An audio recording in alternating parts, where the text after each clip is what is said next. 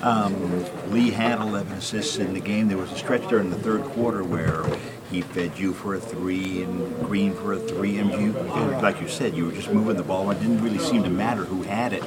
Uh, he found open guys. You were making all the shots. Is that kind of, you know, dream Warriors basketball? Yeah, I mean, he had an amazing game. Uh, the fact that he can dominate in those three areas, um, you know, making plays on the offensive end with the ball in his hands, whether he was scoring or getting the ball uh, to guys on the other side or on the uh, weak side, or um, you know, rebounding the ball at a high level like he's been the last month, and um, obviously he's a scoring threat on the low post and even you know that mid-range jump shot. So.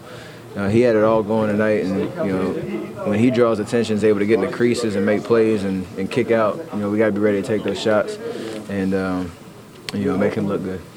Steph, with everything, with your dad, with, with the hometown, with all that, you get any extra geeked up to play them? Yeah, I have fun, man. I mean, it's always good to see your dad on the sidelines doing the commentating, and this is um, probably like our seventh time now, sixth time. So, I mean, it still it never gets old. Um, and I always look forward to getting the broadcast to hear what he said and how he kind of balanced being a neutral fan but also being a parent. That's always a fun little line he likes to tread. So I even think I think he got my daughter on uh, on the on the uh, telecast too. So that'd be that'd be pretty fun to watch. But I always always like playing this. I always like playing you know with that aspect of the of uh, the Bobcats coming into town. So we uh, we have fun. Ryan, start doing baby commercials. Oh yeah, yeah, yeah. The Curry family made money.